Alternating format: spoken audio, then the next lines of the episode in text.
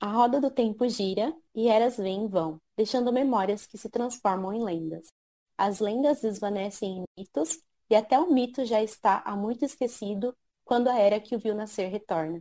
Em uma era, chamada por alguns de a Terceira Era, uma era ainda por vir, uma era há muito passada, um vento se ergueu nas Montanhas da Névoa. O vento não era o início.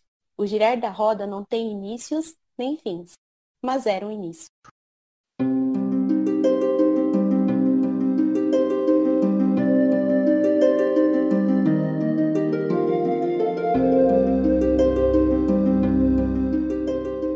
Taixar Manethrin. Nesse podcast, nós vamos conversar sobre nossa série favorita, A Roda do Tempo, escrita por Robert Jordan e publicada aqui no Brasil pela Intrínseca. Vamos comentar sobre os personagens, sobre a mitologia da saga, além de, claro, sobre a série de TV que sai muito em breve pelo Prime Video da Amazon. Taixar, povo do dragão, sejam bem-vindos a mais um episódio do nosso podcast. Hoje, peguem os mapinhas de vocês, sentem aí com uma boa xícara de alguma bebida e vamos explorar as nações do Oeste, né? Nós temos feito episódios sobre as terras do mundo, deserto Aiel, o continente de Shanchen, e agora vamos explorar o continente, ou a parte oeste do continente principal, mais conhecido em inglês pela galera como Randland e Randland. Então a gente vai chamar isso tudo de nações do Oeste, que também é um outro nome em inglês que tem. Então a gente vai falar um pouquinho sobre cada uma das nações, as terras da fronteira, o pessoal lá no sul, as cidades-estado, o pessoal do interior. Então acompanhem aí com o mapa. Aproxeguem-se, amigos das trevas e devotos da sombra. Vamos adentrar pelo mundo de Randland. Eu sou o Kalil e sejam bem-vindos. Olá, povo do dragão! Eu sou a Gisele e hoje nós vamos continuar esquadrinhando esse universo aí do Jordan, que é tão vasto, dessa vez então, nas terras atuais aí por onde os nossos heróis percorrem durante a série.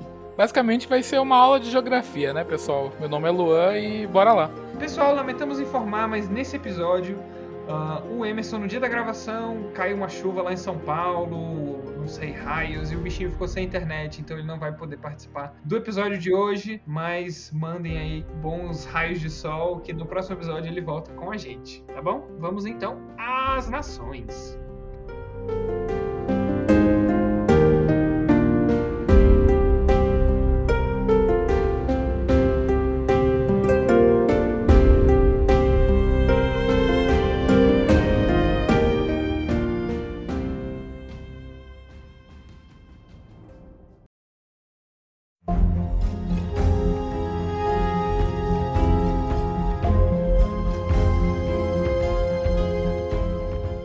Começarmos a nossa jornada pelo continente, pelas nações do oeste, a gente vai começar de cima para baixo. Então vamos começar ali pelas terras da fronteira, geralmente conhecidos pela grande tradição militar, pela preocupação com a praga, porque eles estão ali bem coladinhos nas montanhas de Dom, perto dos Trollocs e dos Murdrow. Então a cultura das terras da fronteira é muito forte nesse sentido de preparo e cuidado e atenção e desespero. A qualquer momento os Trollocs podem invadir. E vamos começar por uma nação que descansa em paz, Mal'Kir, a nação que não existe mais, mas existia até pouco tempo. Quando Mal'Kir era uma nação ainda existente, no seu auge, era uma das mais poderosas de todas as terras da fronteira. O estandarte de Mal'Kir é um grow, que é tipo uma garça, assim, é um grow dourado sobre um campo branco. E alguns pontos interessantes e marcantes ali nas terras de Mal'Kir eram os 1000 lagos e as grandiosas 7 torres. E também os seus heróis. Mal'Kir é muito famoso por criar e dar, né, oportunidades para grandes guerreiros. Entre um deles, nós temos o nosso querido al'Lan Mandragoran, o famoso Lan, nosso companheiro aí, que faz parte da nossa trupe de protagonistas, que ele é o último soberano de Mal'Kir, filho do antigo rei Al'Kir Mandragoran, e que sucumbiu em 953 da Nova Era, no mesmo ano em que o Lan nasceu. A queda de Mal'Kir é contada em detalhes no Olho do Mundo. É uma história muito triste que a gente conhece bastante na série. Quando a nação caiu, todas as nações da fronteira enviaram algum tipo de ajuda, né? Porque a queda de uma nação da fronteira é um grande perigo para as outras. Não é nenhuma questão de, como somos bacanas, vamos ajudar os Mal'Kir. Não. porque realmente seria uma margem ali para os Trollocs invadirem. Então, todas as nações ali de perto enviaram forças, menos a Torre Branca, menos Tarvalon. Mas isso é meio controverso. As Aes Sedai, atualmente, elas falam que mais de 100 irmãs foram enviadas sim para Mal'Qir, mas elas não chegaram a tempo. Então, hoje em dia, elas preferem dizer que não foram ajudar em vez de admitirem a derrota. Mais um exemplo de maluquice de geopolítica das Aes Sedai. Então eles têm essa história, a gente não sabe muito bem se é verdade ou uma meia-verdade, porque as Aes Sedai não podem mentir, mas pode ser uma meia-verdade aí. Os reis dos Mal'Qiri, eles têm o prefixozinho al antes do primeiro nome, e as rainhas têm o prefixo el antes do seu primeiro nome. Inclusive, quando o Randy, ele vai visitar, então, né, não Mal'Qiri, ele vai visitar as Terras da Fronteira, lá no Olho do Mundo, todo mundo trata ele como um lorde, porque ele tem esse prefixo, né, al no nome, né, Randy Altor, né? Então todo mundo pensa que ele é um rei ou que ele é um príncipe, sabe? Ele fica morrendo de vergonha por causa justamente desse prefixo. Sim, e há alguma explicação na série pra isso? Tipo, porque é o nome de família do pai dele, né? Do Tem. Eu acho que esse al significa filho dele. É, tipo, filho de Thor, então, né? Ele é filho de Thor. Caralho. Que nem a Nynaeve também tem, né? A Nynaeve também tem, filha de... Almir, né? Filha de Mir. Muito legal.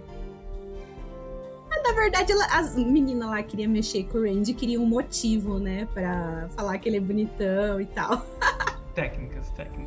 As mulheres Mal'Qiri, elas geralmente usam um pontinho colorido na testa, assim, meio indiano, hindu, não sei direito o termo, que se chama kisen. Que esse pontinho simboliza, aliás, a vontade de prometer que os filhos dessa mulher se oponham à sombra. E as mulheres solteiras usam um kisen azul, e as mulheres casadas usam um kisen vermelho, e as viúvas um branco. Os homens usam um hadori, que é um fio de couro fino traçado em torno da testa, meio que uma tiara, mas ela na verdade ela envolve toda a cabeça, para segurar o cabelo para trás, porque geralmente os guerreiros têm um cabelo mais longo, então na hora da batalha eles têm que segurar o cabelo com o hadori. Se um guerreiro morre durante o confronto, é tradição que outra pessoa pegue o hadori do guerreiro, leve-o para a batalha e depois devolva-o para o corpo, para o enterro, depois que a guerra terminou, depois que o conflito se findou.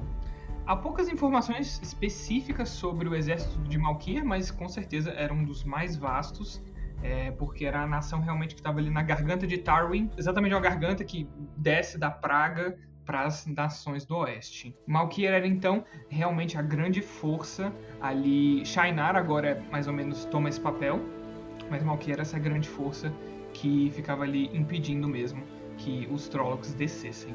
Descansa em paz. Agora a gente vai falar sobre Candor, que fica localizada entre as nações de Arafel e Saldeia, e a sua capital é Shashi, sendo seu estandarte um cavalo vermelho empinado em um campo verde claro. Com qualquer país da fronteira, os candorianos também têm um exército grande e forte, e também certa habilidade para o comércio. De todas as nações da fronteira, é a única que estabeleceu uma guilda de mercadores muito respeitados. A capital, Shashin, só não se converteu em um centro comercial devido à sua proximidade com a Praga. Mesmo assim, os mercadores, por seu reconhecimento e prestígio, têm colaborado com a prosperidade e a riqueza da nação. Os candorianos se distinguem pelas suas peculiaridades: barbas bifurcadas, assim como 3 colares de prata que usam sob os casacos. Eles também usam brincos, e os brincos de alguns mercadores são bem ostentosos, né, inclusive. E a atual governante de Candor é a rainha Etheniele Kozaru Noramaga. E agora vamos conhecer um pouquinho mais sobre Saldeia. Ela é uma das maiores nações, né? A maior nação da fronteira, na verdade, e ela possui um território superior ao de Shinar e Arafel somadas. O símbolo do estandarte deles são 3 peixes prateados que ficam sobre um fundo azul escuro, e a capital deles é Maradon. A governante e jovem rainha Tenóbia possui terras que são maiores que toda a cidade-estado de Mayene. O povo de Saldeia é conhecido por seus inconfundíveis olhos rasgados, assim como suas habilidades guerreiras. A força em batalha dos Saldeanos é pouco equiparável à de qualquer outra nação da fronteira, e sua destreza com cavalos é muito superior e considerada a cavalaria mais rápida do mundo, que é conhecido ali pelas pessoas de Randland. O marechal responsável pela defesa e também por comandar o exército é o Davran Bashir, que também é o tio da rainha Tenóbia. Para os Saldeanos, a guerra é um acontecimento familiar e, ainda que as mulheres não participem tanto assim das guerras, as esposas da maioria dos oficiais e dos nobres os acompanham em todas as campanhas militares, com exceção das que estão na Praga. A economia de Saldeia é bem forte, né? Com um comércio ativo de peles, madeiras finas dos bosques e de pimentas das fazendas. Essas mercadorias são transportadas para lugares tão distantes como Mayene e Tyr, onde elas são vendidas por preços bem altos para a nobreza local. É como aquelas especiarias internacionais, né? Vem pra cá, vem caro pra caramba. Após o casamento, os casais assumem o nome um do outro. As mulheres de Saldeia são conhecidas por seu temperamento quente e sua imprevisibilidade. Elas muitas vezes esperam que seus homens as levantem e gritem quando ficam com raiva, sentindo que se ele não o fizer, é porque ele a considera fraca. Isso é meio doido, né? Na série mesmo isso é abordado e é uma coisa que eu fiquei bem confuso na hora que eu tava lendo. Eu falei, sério, moça, que você quer que ele grite com você? O Robert Jordan, ele inventa uns pontos culturais que ele quer ser muito louco e aí fica um negócio absurdo, assim. Vou criar uma cultura muito doida. Sim. A gente vai ver em mudar o negócio dos duelos, mas aí ele inventa umas paradas e fica um negócio absurdo. De onde esse homem tirou isso? E fica totalmente diferente, né? Porque quem que imagina que uma mulher vai querer que um homem grite com ela, né? Pô, se alguém gritar comigo, homem ou mulher, eu já choro. Imagina marido ou namorado, entendeu? Pô, enfim. Extremamente virtuosas, as saldeanas também podem ser muito sensuais. As damas da corte são famosas por seus sutis métodos de sedução, utilizando a linguagem dos leques para comunicar seus pensamentos aos seus pretendentes. Imagina que ridículo, né? Você tá querendo um cara lá, você pega o lequezinho e virou uma drag, né? Só do nada, frap. É interessante você ver que a cultura drag perdurou aí, né? Por eras e eras. A infame Sassara é uma dança proibida por várias rainhas saldeanas por ser considerada indecorosa, mas contudo, todas as nobres sabem dançar, porém só algumas poucas admitiram publicamente. A gente pode imaginar que isso aí é um twerk, né? Uma requebrada ali. O estilo deve ser, tipo, dança do ventre, alguma coisa assim, né? É, pode ser também. É uma coisa sensual, né? Eu imaginei um twerk porque, enfim. A Sassara, quando dançada por alguém que sabe os movimentos, aparentemente tem a capacidade de fazer o sangue dos homens ferver e fluir também, né? Vamos deixar subentendido isso aí. A história saldeana registra 3 guerras, 2 rebeliões e 47 uniões e rixas entre as nobres casas, bem como inúmeros duelos desencadeados por mulheres dançando Sassara. Caraca, é um truque poderoso. A mulher deu uma requebrada que gerou guerras. Já fala a Helena de Troia, né? Caralho, Helena de Troia deu uma requebrada pra os caras. Helena de Troia fazendo escola pra saldeanas. Pois é. Há até mesmo um conto de uma rainha derrotada que reprimiu uma rebelião dançando para o general vitorioso. Que dança é essa? Caraca, o Robert Jordan, às vezes, ele... ele tava tocando foda-se aqui já, né? Porque não é possível. Dizem que ele se casou e restaurou o trono, embora a história tenha sido negada por cada rainha de sua aldeia. Falar aquela lá que dançou pra conquistar o cara? Mentira. Vergonha alheia, né? É. Sobre Arafel, o atual governante da nação é o rei Paitar Natman, cuja irmã, Kiruna, é uma Aes Sedai da Aja Verde. O seu estandarte tem 3 rosas brancas e 3 rosas vermelhas sobre quadrados vermelhos e brancos. Arafel se encontra a oeste de Shinar, sendo a sua capital Shol Arbela. Seu território é mais agreste que o da nação vizinha. Os homens reconhecem facilmente por seu penteado padrão, cabelo dividido em 2 largas tranças e com acessórios de prata nas pontas. E o Jordan ataca novamente. Quase todos os nativos de Arafel são de tez pálida e possuem olhos grandes. Como todos os habitantes das terras das fronteiras, os arafelinos mantêm uma forte tradição militar para se protegerem das criaturas da praga. Os guerreiros arafelinos são espadachins muito eficientes, sempre portando duas espadas, ambas nas costas, e possuem a habilidade de utilizar as duas de uma vez. Que bacana, né? Tipo aqueles Jedi que... Como chama a moça lá? A Ahsoka Tano? A moça. Maravilhosa. E agora vamos para a última nação da fronteira, Shinar, que é também uma das mais... que aparecem mais na série, que tem um papel mais importante, assim, que a gente consegue ver mais na página. Shinar é um lugar de fortes contrastes. Ele é localizado, pensando aqui nas terras da fronteira, imaginem aí em cima. Aqui na direita, a gente tinha Malkier, bem na garganta de Tarwin. Logo em seguida tem Shinar, ou seja, bem próximo onde ficava Malkier. É bem ali, quase chegando na espinha do mundo. E é o último bastião da civilização que pende por um fio entre a inóspita devastação da praga e os perigos do deserto Aiel. Então é um lugar assim bem bacana, ideal para passar as férias, se você está passeando por Randland. Lá os invernos são cruéis, tão cruéis que as árvores congelam. Contudo, como eu falei, é uma terra de extremos. A proximidade com a praga também dá um calor asfixiante, um calor sobrenatural que sufoca e oprime as pessoas, que até esgota a vontade de viver dos mais fortes. A luta pela sobrevivência na fronteira com a praga influencia em todos os aspectos da vida e dos pensamentos de um guerreiro shinariano. Imagino que de qualquer um que viva por lá. Se perguntarem a qualquer um deles as três coisas que eles mais valorizam, com toda certeza eles vão responder: a paz, porque eles só conhecem a guerra; a beleza, porque eles só conhecem a feiura da praga; e acima de tudo, a vida, porque já se comprometeram com a morte. Ai, arrepiei! Pesado. Nossa, eu amei isso aqui. Para esses guerreiros, a morte é a única certeza e, em consequência, o que mais importa é a qualidade de vida, não as riquezas materiais, mas as riquezas de honra, né? Eles são muito honrados e valorizam isso bastante. Todos vivem cada dia de sua existência preparados para a batalha, protegidos com roupas e armaduras pesadas, e ao morrer são enterrados nus na terra acolhedora do túmulo. Eles acreditam que todos devem regressar assim como vieram ao mundo, nus e desarmados, para o último abraço da Mãe Terra. Todos os guerreiros shinarianos montados são chamados de lanceiros, por pontarem aquelas lanças gigantes de combate. Os shinarianos são considerados a nação que possui a melhor cavalaria pesada do continente. Os soldados também são facilmente reconhecidos pelo corte de cabelo característico, um rabo de cavalo e a cabeça parcialmente raspada ao redor. Todas as principais cidades de Shinar foram arquitetadas como fortalezas. Sempre que possível, a população ocupa uma elevação no terreno para poder ter uma melhor visão dos arredores. Cerca de 1 quilômetro em torno das cidades são devastados para prevenir ataques surpresas. Os shinarianos tomam um banho em piscinas comunitárias, homens e mulheres juntos, sem distinção. Então é uma cultura bem assim... É o piscinão de Ramos ali, né? Só que é pra tomar banho. O rei Aes-Ar da casa Togita governa Shinar de sua capital, Fal Moran.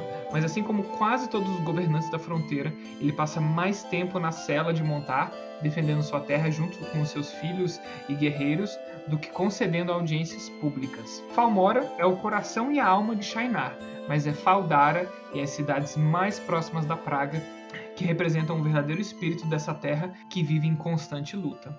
Os Olgir, eles são muito conhecidos e respeitados nas cidades como Fal Dara. Eles até possuem uma... Não os Olgir, mas os Shinarianos possuem uma saudação bem própria quando encontram um Olgir. A saudação é mais ou menos assim: Kizereai e Wancho, significando glória aos construtores, cuja resposta para essa saudação é: eu sou indigno e o trabalho é pequeno. Singu Machobal. Eu não preciso nem falar, né? Papel que a gente presta, né, nesse podcast. As tristezas, né, de ser brasileiro, oh Deus. Homens e mulheres em Shinar têm apartamentos separados, com homens não sendo permitidos na casa das mulheres, a menos que tenham permissão ou sejam convidados a entrar. Nenhum homem acima dos 10 anos entraria sem essa permissão. Se eles querem falar com alguém, eles devem enviar uma mensagem, esperar que ela seja entregue para que haja uma resposta. Então Shinar valoriza muito a honra, eles vivem sempre nesse estado de alerta, todo mundo assim, sabe, preocupado com o próximo ataque dos Trollocs, que são constantes. Os Trollocs, não é porque o Tenebroso ainda não se soltou que os Trollocs desapareceram. Então eles estão sempre assim na ponta, prestes a, entendeu, pegar em armas. Deve ser horrível viver assim. Eles não descansam, né? Não tem paz. E essa é uma das nações que a gente... tem um vislumbre aí logo no primeiro livro, né, como o Calil falou, no Olho do Mundo, E os nossos heróis passam, então, por Fal Dara, né? E muitos personagens de lá, então, eles perduram aí pelo restante da série. A gente tem o Uno, a gente tem o Urin, que é o farejador, a gente tem Mazima também. O Uno é maravilhoso. Eu amo que o Uno fala os palavrões, só que o Jordan não gosta de palavrões na série, né? Pra quem gosta de lembrar aí um pouco da série, então ele fala tipo uns palavrões, tipo, seu filho de uma cabra, algumas coisas assim, só que aí você fica imaginando, interpretando aquilo como um xingamento real, sabe? Tem gente que fala, mas a Nynaeve é chata porque ela não deixa o cara ficar xingando, mas imagina um cara tá com você e diz, seu filho da puta toda hora, filho de prostituta, sabe? Toda hora o cara xingando assim. Qualquer um ia estourar com o cara, né? Então... Não, mas eu gosto dele também, ele é da hora. Eles são meio durões, assim, mas... É divertido, né? São divertidos. Então a gente tem um bom vislumbre aí de toda essa tensão que eles vivem, e os guardas apostos a todo momento, sabe? Sem descanso. E, assim, eu ia falar, é muito legal. Não a situação deles, mas... poder visualizar essa nação, assim, logo de primeiro, assim, é muito interessante. E é isso. E ficou voltando a gente falar sobre o estandarte de Shinar. A gente vai sempre falar aqui, antes da gente falar, de adentrar sobre cada uma das nações, o estandarte, para que vocês também... eles são muito mencionados na história, então a gente meio que se acostuma, né, com os principais estandartes das nações maiores. O estandarte de Shinar é composto por um falcão, um gavião negro, meio que descendo, assim, num rasante, sobre um fundo listrado azul e branco. Eles também tem o hino, né? Que hino? Shineró, Shineró. Meu Deus. Gente, eu não entendi. É Shineró, a música da Vanessa. Meu Deus. Ai, desculpa.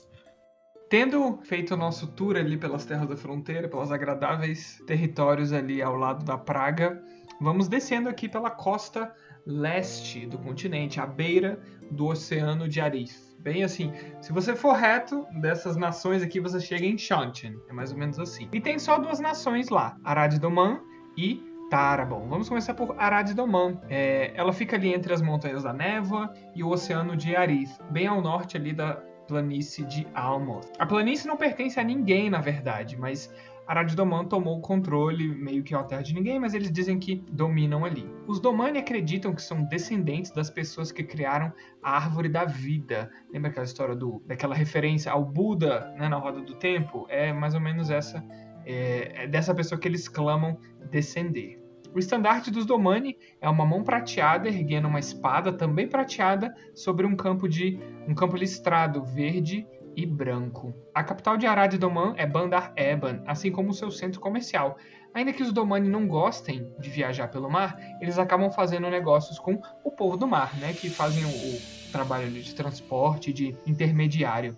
E depois eles distribuem essas mercadorias aos consumidores do continente inteiro, seja no litoral, seja ali continente adentro. O país possui muitas trocas comerciais com Saldeia, eles são bem grudadinhos ali na fronteira, assim como com Tarabon. Se bem que com esse último, a relação não é tão boa assim. Tem uma rivalidade ali histórica entre os dois. Geralmente nações fronteiriças ou são muito leais ou são muito rivais entre si. O atual governante da nação é o rei Al-Salam. Eu sempre falo rei Aslan na minha cabeça. Que recentemente foi acometido pela guerra civil no país e também na guerra contra Tarabon. Assim como... rondam ali rumores do desaparecimento de várias pessoas da família real. O que será que está acontecendo em Arad Doman? É incrível que, tipo, cada picuinha que a gente vai vendo nos livros geraria uma série por cidade, né? Muita criatividade. E é muito massa, porque você sente que o tempo inteiro tá acontecendo coisas nesse universo, sabe?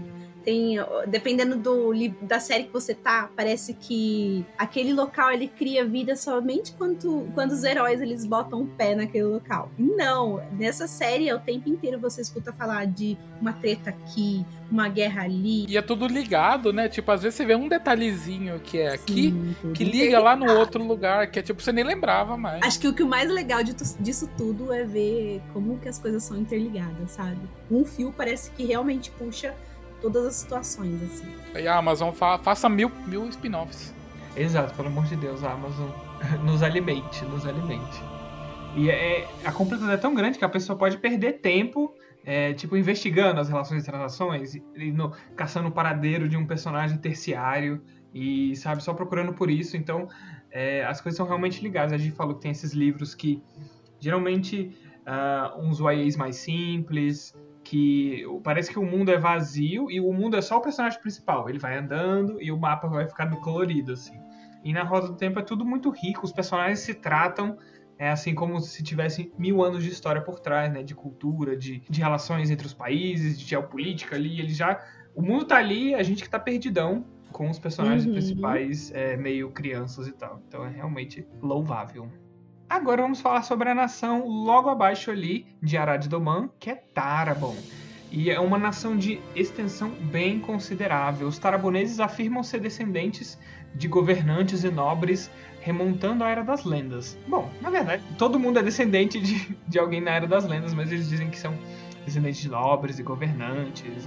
Vamos ver, né? Na época em que a nação Almoth ainda existia, ali antes da época do Arthur Asa de Gavião, havia um rumor que Tarabon possuía uma muda de Avendesora. Avendesora é aquela árvore que os Aiel deram uma muda pro rei de Caemlyn. É uma árvore que os Aiel levaram consigo depois da ruptura. Inclusive, eles reverenciam tanto essa posse dessa muda que a árvore está no estandarte. O estandarte de Tarabon é uma árvore dourada, assim com muitas raízes e muitos galhos, sobre um campo de listras verticais, 4 vermelhas e 3 brancas. Tarabon também é uma grande fornecedora de tapetes de qualidade, corantes, fogos de artifício e outros artigos de luxo. A nação é, em teoria, governada conjuntamente por um rei e uma panarca, ambos eleitos pela Assembleia dos Lordes, sendo iguais em autoridade. A panarca recolhe impostos, trata dos costumes e dos deveres, controla a guarda civil e supervisiona os tribunais inferiores. Sua guarda pessoal é a Legião da Panarca. O rei é o responsável pelo uso dos impostos e dos investimentos coletados, pelo controle do exército e pela supervisão da Suprema Corte. A guarda pessoal do rei é a Guarda Salva-Vidas do Rei. Um nome bem... Guarda Salva-Vidas, só imaginei o pessoal na praia, assim. O rei se afogando e eles iam lá... O único dever político da Assembleia dos Lordes é a eleição de ambos, do rei e da panarca. A capital de Tarabon talvez seja uma das construções mais antigas do continente. É a cidade de Tanchico, também tem um papel bastante grande na série, né? A gente passa bastante tempo lá em Tanchico, no 4º livro. Os historiadores afirmam que parte do Palácio da Panarca remonta desde a Era das Lendas. A muralha da cidade tem marcas antigas, que representam animais que nenhuma pessoa viva jamais viu, né? E a gente vai fazer no futuro um episódio sobre easter eggs e mistérios do nosso mundo em A Roda do Tempo. Então, em Tanchico tem vários deles. Você que está aí lendo o 4º livro, preste a ler o 4º livro, preste bastante atenção. Essas antiguidades talvez tenham dado respaldo para o argumento que os taraboneses afirmam, né, de terem descendido de nobreza da Era das Lendas, né, que eles já tinham um palácio ali, então provavelmente existiam nobres, então eles eram uma nação que descende da nobreza da Era das Lendas, né? É um argumento que eles usam. Não há dúvidas de que o Palácio da Panarca, localizado no topo de uma das colinas mais altas de Tanchico, é uma construção maravilhosa. Seu salão central é forrado com fileiras de colunas brancas, iluminado com pequenas esculturas na parede. Contém uma grande exibição de todos os tipos de artefatos antigos e inigualáveis em qualquer outro lugar. Realmente, o Museu de Tanchico é um negócio muito especial. E a exposição inclui até mesmo Coendilhar, né? A Pedra Coração, artefatos inestimáveis, esculturas raras e até mesmo alguns angreais. É aberto ao público, nobre ou plebeu, 3 dias por mês, bem como em dias de festa. Eu amo esses detalhes, micro detalhes, tipo, o museu é aberto 3 dias, 3 vezes por mês, assim, tipo, que detalhe é esse, velho? Mas eu amo.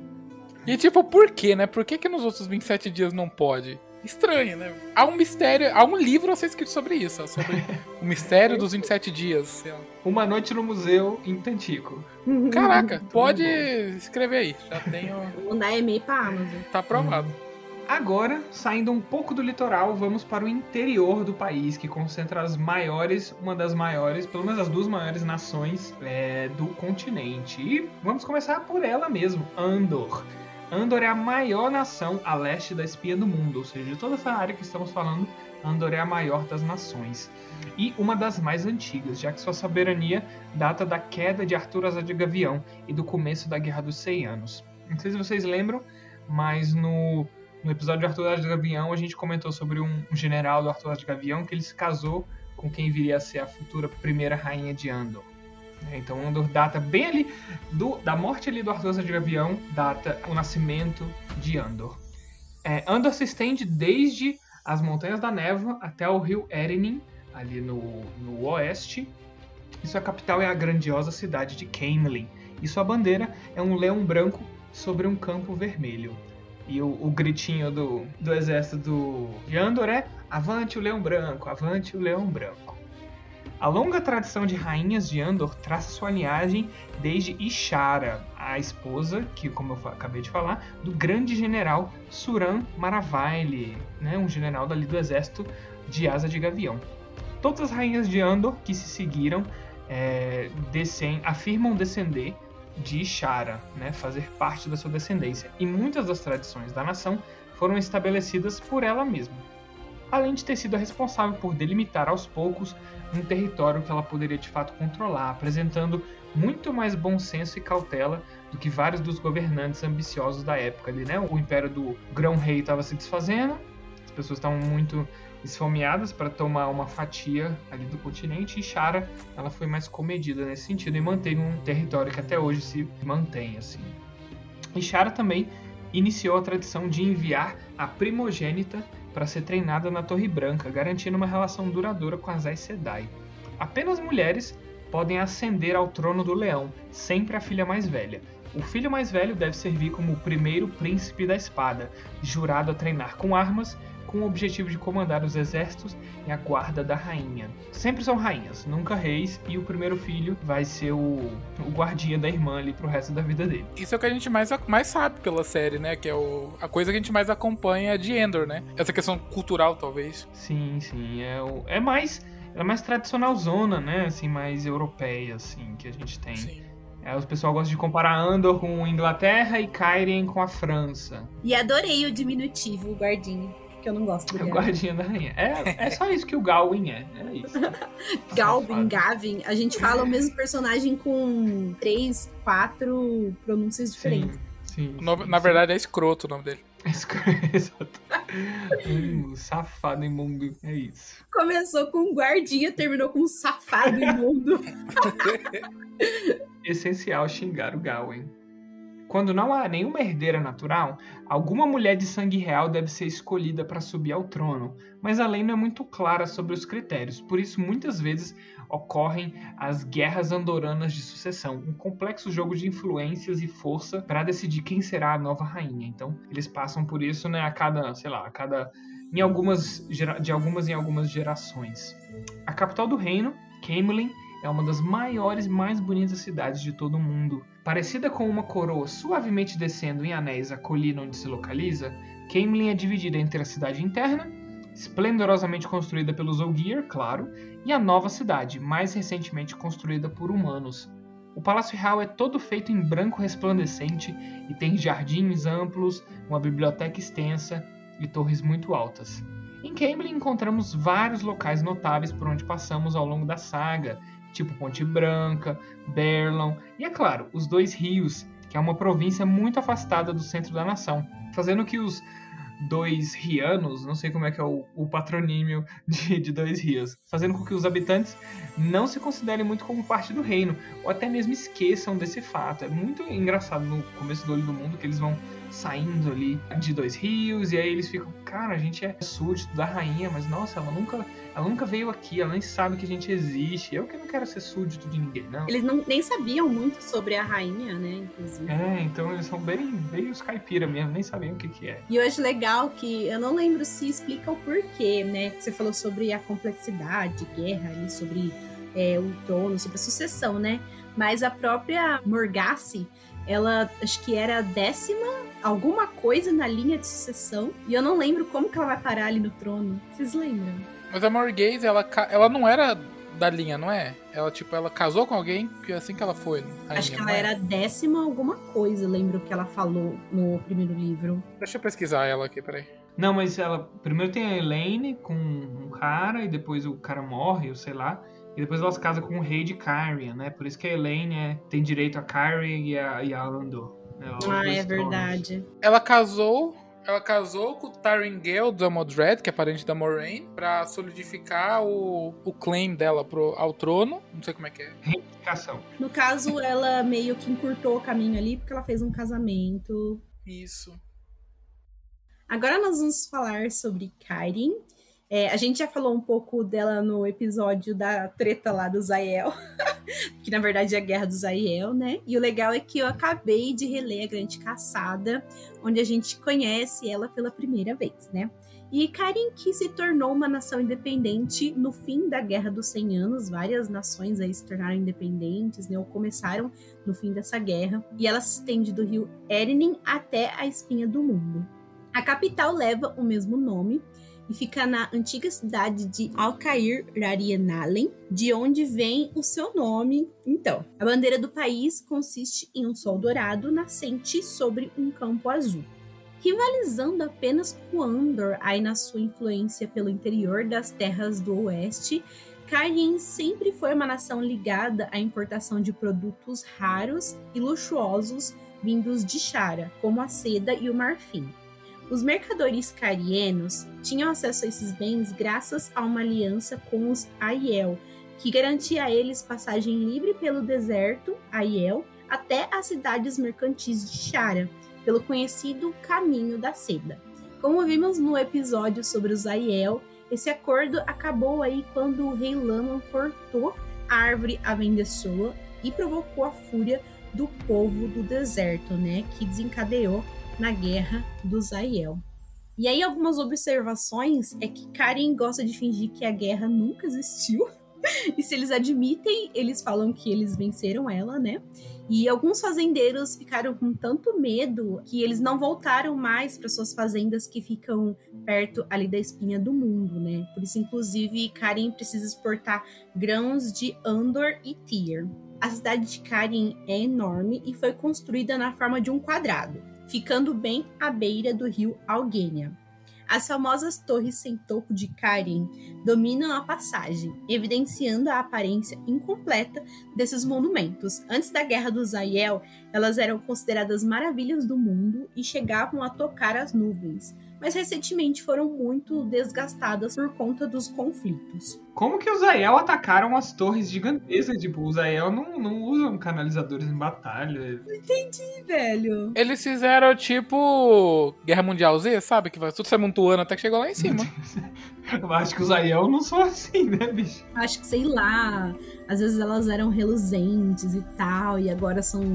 tem um aspecto meio quebrado. Não sei, gente. Não sei. Porque os Zael também não usam catapulta, essas paradas. Não? Eu copiei do livro, tava assim. Eu falei, ok, né? Eu vou desmentir o Robert Jordan.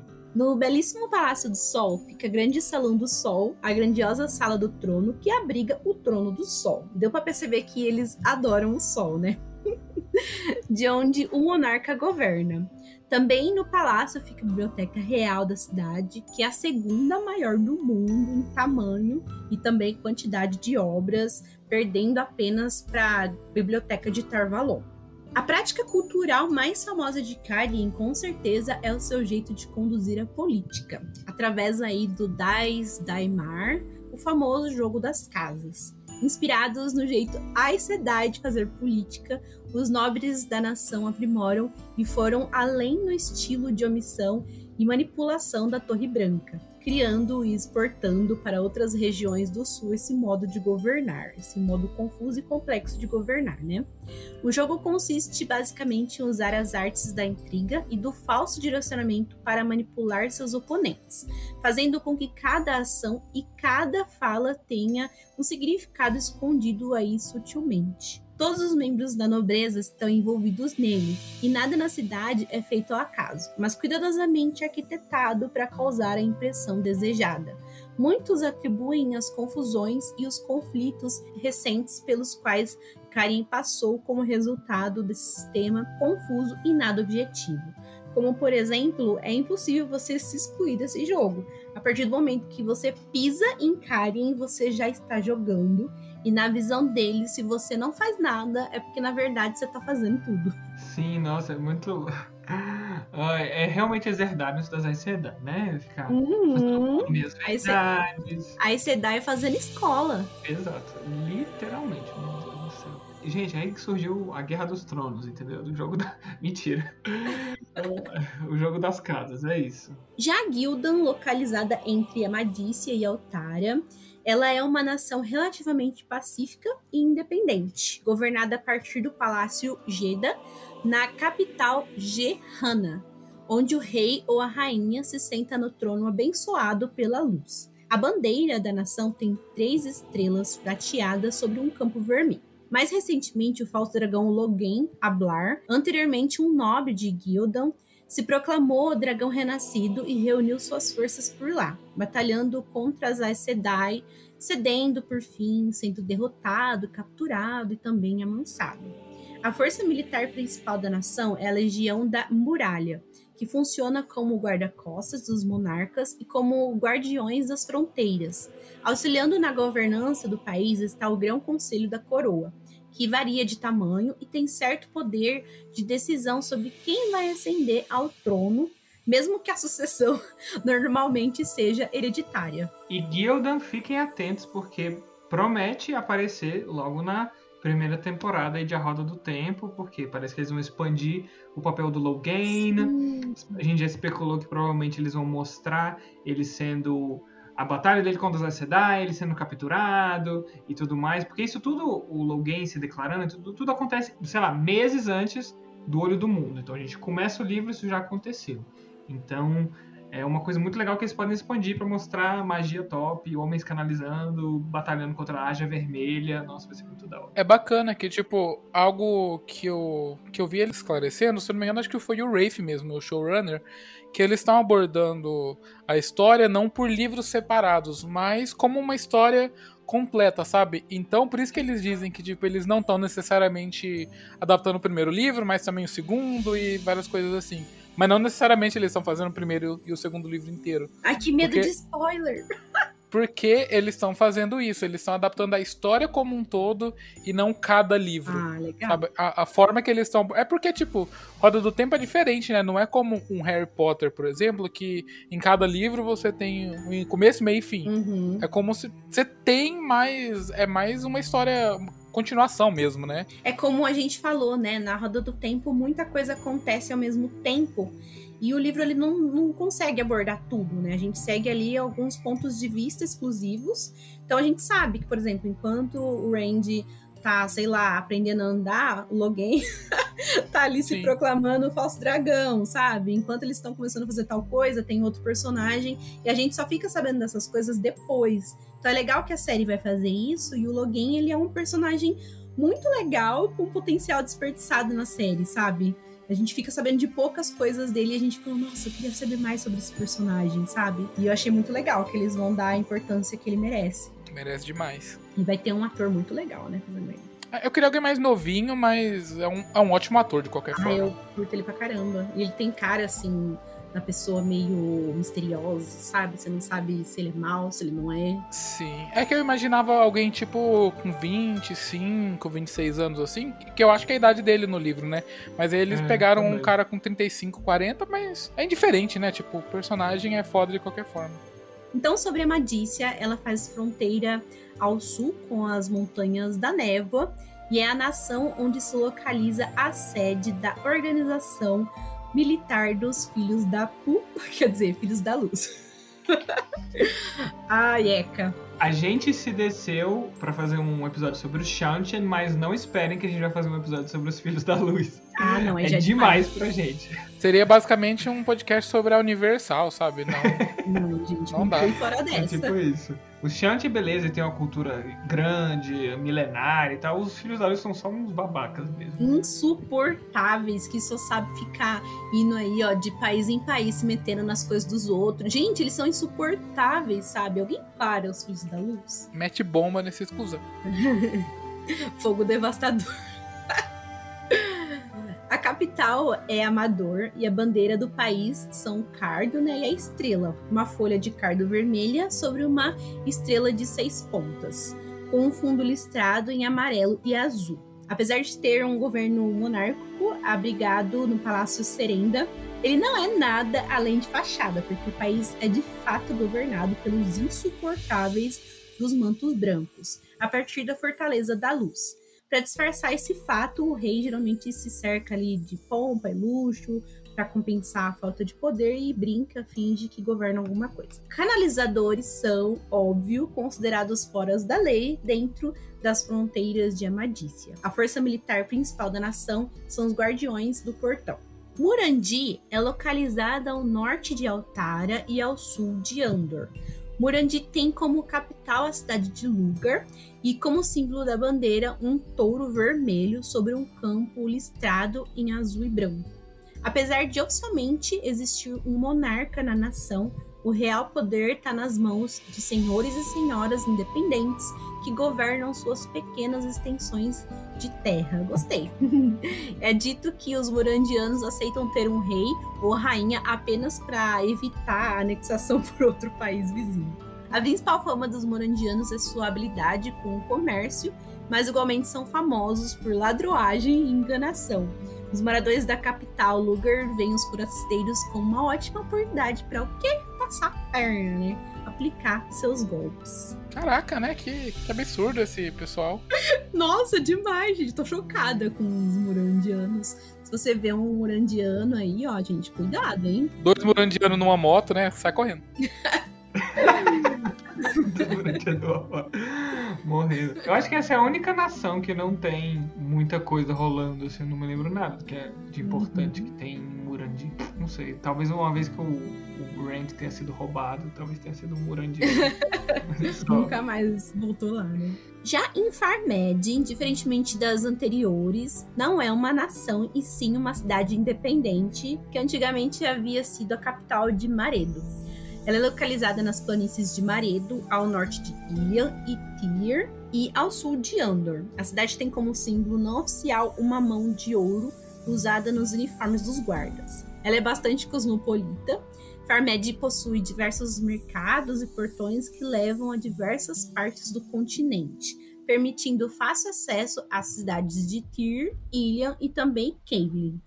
Pelo menos 2 falsos dragões nasceram na cidade, né? Sendo eles Howlin, algoz das trevas, e Yurian, arco de pedra. A cidade é governada por 13 conselheiras a partir do grandioso prédio do Salão das Conselheiras. E dentre elas, a primeira conselheira funciona como líder do grupo. Esse grupo antigamente funcionava como um suporte às rainhas da antiga nação que havia na região, mas como atualmente só restou a cidade de Farmed, né, deixa quieto, as conselheiras se mantiveram como a referência política aí dessa população.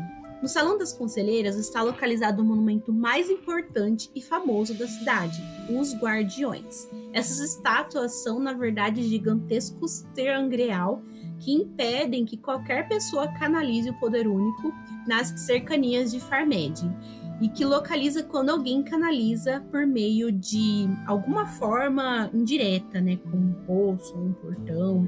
Esse triangrial tem a aparência de uma bússola e um disco de cristal. Então, por exemplo, quando alguém canaliza, uma haste aponta para a localização da pessoa, e se for homem, as bordas ficam pretas, se for mulher, ficam vermelhas. Caramba, achei muito da hora esse dispositivo. Essa cidade é de dar medo, assim. O pessoal vai para essa cidade mais um pouco à frente na série, assim, né? A maioria dos nossos protagonistas são canalizadores. Então, que massa!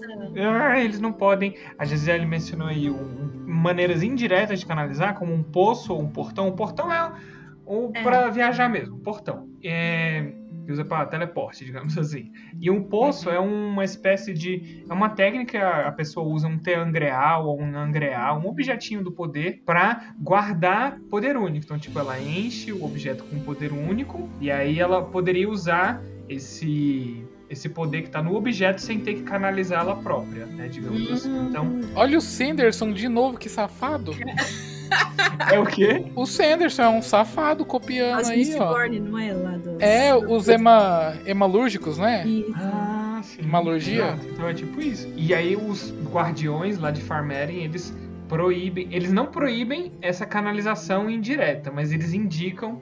Eles localizam a pessoa ali com aquela bússola doida. Então a pessoa pode ir pra Farmering precavida com esse... sei lá, esse pocinho do poder único, esse reservatório, mas a bússola vai indicar de qualquer jeito. Que da hora, gente. Tem muita coisa bacana que acontece nessa cidade, né? É tipo um holofote, né? A pessoa canaliza para esse holofote, assim, tchum, tchum, nela, assim. Agora a gente vai falar ali sobre as cidades que estão à beira do mar das tempestades. A primeira que a gente vai falar um pouco mais é sobre Ilian, que é uma das nações mais influentes e poderosas a oeste da Espinha do Mundo, com riquezas vindas tanto do mar como da terra e do comércio fluvial. A capital tem o mesmo nome do país, e a sua bandeira contém 9 abelhas douradas sobre um fundo verde escuro. A nação é governada por um rei, mas ele é acompanhado por um conselho de lordes, conhecido como Conselho dos 9, e esse conselho, na prática, controla o rei. Ainda uma assembleia que é escolhida por mercadores e donos de navios, é o que limita mais ainda o poder do rei e pulveriza o poder político que guia o país. Ou seja, eles é como... O rei, na verdade, é meio que um primeiro-ministro, né, basicamente. Ele governa ali, mas ele tem que ter aprovação de toda uma galera antes. Ou um presidente também, né? Só não é eleito pelo povo.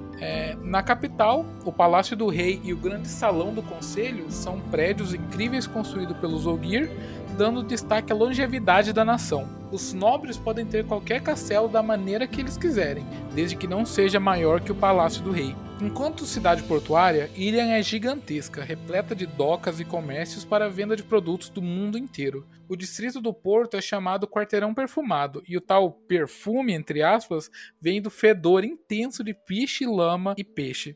A força militar de elite de Ilian são os Companheiros Ilianos, um formidável grupo de guerreiros. Ou seja, tem um bairro do Futum. Vocês fiquem atentos, quem está acompanhando a saga, quem já está aí no 6º livro, acompanhando as publicações no Brasil, porque Ilian vai aparecer no 7º livro de A Roda do Tempo. Vai ser um ponto importantíssimo em A Coroa de Espadas, que chega aí, vem aí no 2º semestre, pode ser dezembro, pode ser... agosto, meu Deus, Intrínseca deu uma data, mas ela vem aí.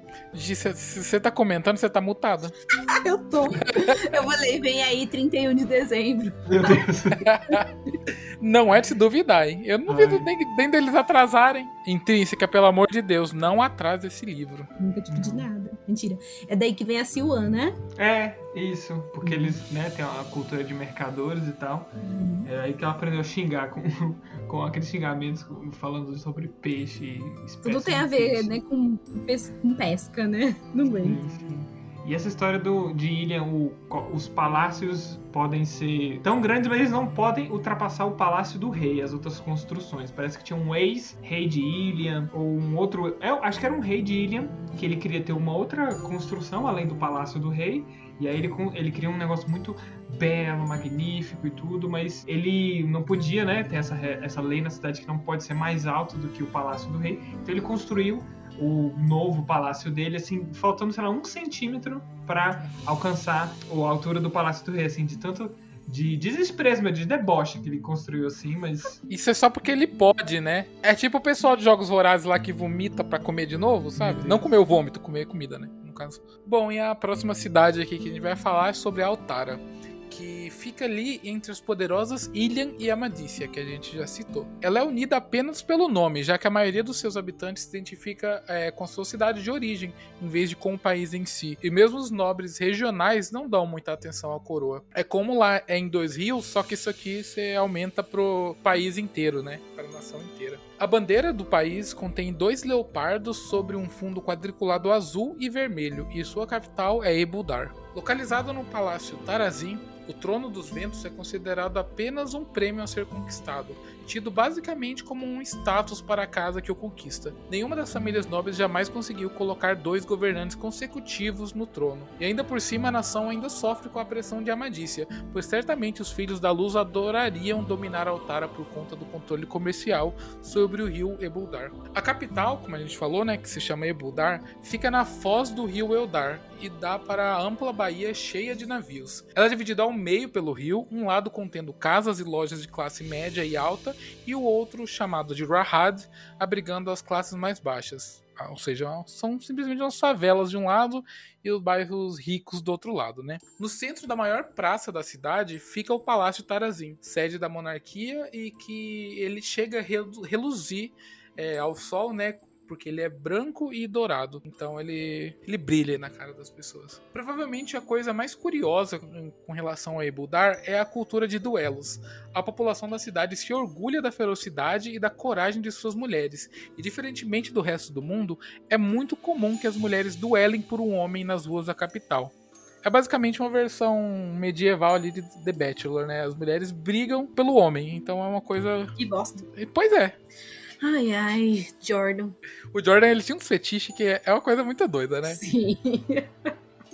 Ai, que triste. Como eu vou te defender assim, Jordan? Quando um homem se casa com uma mulher, né, é comum que dê à sua esposa uma faca de casamento, e ela pode usar essa faca caso outra mulher venha propor um duelo por conta dele. Ou seja, se outra mulher quiser lhe pegar, né, quiser talaricar, a mulher pode, por direito, esfaquear a outra, meter a faca mesmo. É uma coisa maluca, né? Mas são outras culturas, a gente não pode julgar, já julgando. Falou ele julgando. Fora da Rahad, a maioria dos habitantes de Altara é bastante pacífica, porém, tudo pode ser considerado um desafio ou ofensa. Então, geralmente, as pessoas carregam uma faca ou uma adaga caso sejam desafiados no meio da rua. Isso que é pacífica. Ou seja, exatamente. Eles são muito rapazes, né? Nossa. De um lado é uma favela não pacificada, né? E do outro rola uma guerra fria não declarada. O pessoal pode se esfaquear a qualquer hora. É uma coisa maravilhosa. Mas ver se rico se esfaqueando é ok, né? Na favela, tudo aí não. Agora a gente vai falar um pouco mais sobre Tyr. Que é... A pronúncia é assim mesmo, gente. É como uma lágrima em inglês. É muito antes do Luan começar a falar. Na antiga... Porque, não sei se vocês sabem, a Roda do Tempo já ganhou uma outra tradução aqui no Brasil pela editora Caldwin há vários anos. Pra vocês verem que o marketing deles era tão bom, a maioria das pessoas não sabe dessa tradução. Ganhou dos dois primeiros livros, gente. Com uma capa ridícula, né? Eu lembro. Que vocês não sabem. Bem seriosa, assim. No livro lá da editora Caldwin... Tyr foi traduzido, a pedra de Tyr ou Tyr foi traduzido como lágrima com C, porque eles achavam que Tyr literalmente era lágrimas, mas é só um nome, entendeu? Não faz referência a nenhum chorinho, nenhuma lágrima. Então a pedra de Tyr era a pedra da lágrima. Aí eles botaram com C pra dar um ar de é diferente. Mas aí eles tratam literalmente Tyr como... Mudaram o nome do lugar, né? Porque se fizesse a referência à lágrima, ok, mas como não faz... Aí o motivo porque não vingou, mentira. Outros fatores. O pessoal pegou a tradução e falou, que porra é essa? Não vou ler essa desgraça desse texto.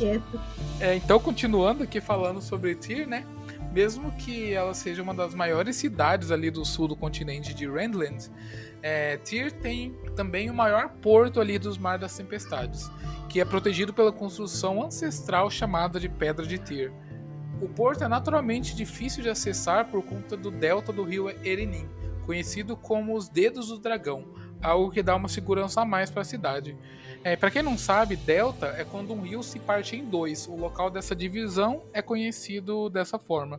Então, quando um rio vai se dividindo, né, onde tem aquele triângulozinho ali, é chamado de delta. A capital de Tyr também se chama Tyr, e a bandeira é composta por 3 luas crescentes prateadas sobre um campo metade vermelho e metade dourado. Tyr é governada por um conselho de nobres chamados Grand Lords, que não tem um número fixo de membros e as decisões deles são tomadas sempre de maneira unânime. Os Grand Lords governam a partir da Pedra de Tyr, uma estrutura colossal e muito antiga, datada logo depois da ruptura do mundo, tendo sido construída com o uso do poder único para moldar a pedra perfeitamente, sem que ficasse nenhuma marca. E talvez seja por isso que ela se chama Pedra de Tyr, né? Como se ela tivesse sido moldada naturalmente, não tem nenhum remendo assim que você veja, né? É como se fosse uma pedrona. No interior, né, dessa fortaleza, que a gente chama de Coração da Pedra, está localizado um artefato de imenso poder, o terceiro mais poderoso sangreal jamais criado para um homem utilizar, a Kalandor, que é a espada que não é espada. É dito pelas profecias que apenas o dragão renascido poderá invadir com sucesso a pedra e tomar Kalandor para si. uma clara referência às lendas arturianas e a Excalibur, né, para ficar mais claro. Canalizar é estritamente proibido dentro da cidade de Tyr, então as Aes Sedai são toleradas desde que elas não usem o poder único, mas eles não têm um sensor igual tem lá em Farmering. Aqui é tipo no olho mesmo, se vê alguém canalizando, aí toma. Possuir uma cópia das profecias do dragão também é crime e resulta em aprisionamento. Ou seja, eles são quase que nem os Filhos da Luz, tão escrotos quanto discípulos do Edir Macedo, basicamente, né? Agora a gente falou que eles são a Universal, basicamente isso aí. A força militar da cidade é composta pelos defensores da pedra, mas disse que eles estão lá apenas para proteger os mais ricos, tipo a polícia militar, né? Meu Deus, gente, que horror, Tyr, cara, eu não sabia que era assim, não. Tyr tinha tudo para ser a nação mais legal, né? Tem a pedra de Tyr, Calandor, né? A construção, muito, vocês pesquisem aí depois, imagens, artes da pedra, é um negócio impressionante, mas aí tem todo esse sistema elitista, político aí, que é podre, que detesta Aes Sedai e tudo, fazer o quê? E o Luan mencionou que Calandor é apenas, porque parece, nossa, Calandor é a espada mais poderosa do mundo, não sei o quê, na verdade só o terceiro Terangreal mais poderoso do mundo. O primeiro é o Chodan Khal, aquela estátua zona. Não acredito! Mas assim, tem mais dela na série? Porque eu passei agora pelo segundo, eles estão desenterrando. Estão procurando ali sarninha pra se coçar, né? Como tem, meu Deus do céu. Tem muito. Vai cavando, vai cavando. E aí o segundo mais poderoso é o... Não, isso, é o Sarkanen. Que é um que vai aparecer bem mais pro final da série. Que é mais poderoso ainda do que Calandor. Então, Calandor é bacana, mas é legal que não é o clichê de arma mais poderosa. Na verdade, é só a terceira arma mais poderosa. Só o terceiro sangreal, né? Nem tipo arma mais poderosa. Um objetozinho, ele é o terceiro mais poderoso. E por falar em coisas poderosas, a gente vai falar agora sobre Mayene. Só que não... assim como Farmering, Mayene é uma cidade independente que não pertence a nenhuma nação e é localizada numa pequena península, literalmente na ponta sudeste das terras do oeste. Sua bandeira é um gavião vermelho sobre um fundo azul e às vezes é chamada de bandeira dos Pendragon. Guardem isso, gente, gavião. Exatamente. A família que governa Mayene afirma descender de Arthur Asa de Gavião e ainda utiliza o nome Pendragon em seus membros. O homem ou a mulher que comanda a cidade é denominado de primeiro ou primeira. Até pouco tempo havia um segundo também, mas com o passar do tempo, vários senhores e senhoras passaram a ocupar o título ao mesmo tempo, passando a ter vários segundos. Será que isso é medo de levar golpe de vice? Talvez, né? Atualmente, né, a primeira é Berlane, que resumidamente é uma mistura de Kim Kardashian com Daenerys. Você pode imaginar mais basicamente isso aí. Contrariando fortemente os Mayenos, Tyr vem afirmando há vários anos que Mayene é na verdade uma província da nação, o que acaba causando uma rixa enorme entre os dois povos desde então. É muita treta, né, entre esses dois. E por conta da constante ameaça de ataques por parte de Tyr, todos os Grand Lords e Grand Ladies são treinados na defesa pessoal básica para não ficarem dependentes do seu guarda-costas. A cidade em si é protegida pelos guardas alados de Mayene, que também fazem a guarda do primeiro ou da primeira. E não, eles não voam, é só o nome mesmo. Se vocês forem pegar o mapa de Randland, Mayene é realmente, literalmente, aqui no canto, na pontinha. Assim, tem a espinha do mundo, descendo até embaixo, ó, acompanha no mapa aí. Descendo até embaixo, aí tem uma penínsulazinha, um apêndicezinho, um cocôzinho assim saindo do continente, e é ali que é Mayene. É tipo, Mayene é quase no deserto Aiel, digamos assim, é bem, bem distante, e ali em cima assim de Mayene, no começo da península, é onde são as terras afogadas, então é um lugar pantanoso, então assim, é um lugar bem coitado, né, tá bem desgraçado pelo criador, né, ainda sofre com os ataques de Tyr e tudo mais, porque né, é uma cidade independente. Não sei por quanto tempo ainda vai ficar independente. É o famoso cu do mundo, né? Então está findado o nosso passeio aí pelas nações do oeste, por Randland, por todas as terrinhas que com certeza vamos conhecer. Basicamente todas vão ser visitadas até o fim da série, isso a gente pode garantir. Então nada aqui é à toa. Então lembre-se sempre de voltar para o nosso episódio para ouvir um pedacinho sobre a terra tal, sobre a nação tal, sobre a cidade-estado tal, porque vale muito a pena conhecer esses micro curiosidades que fazem esse mundo ser tão orgânico, tão complexo e parece real, verídico.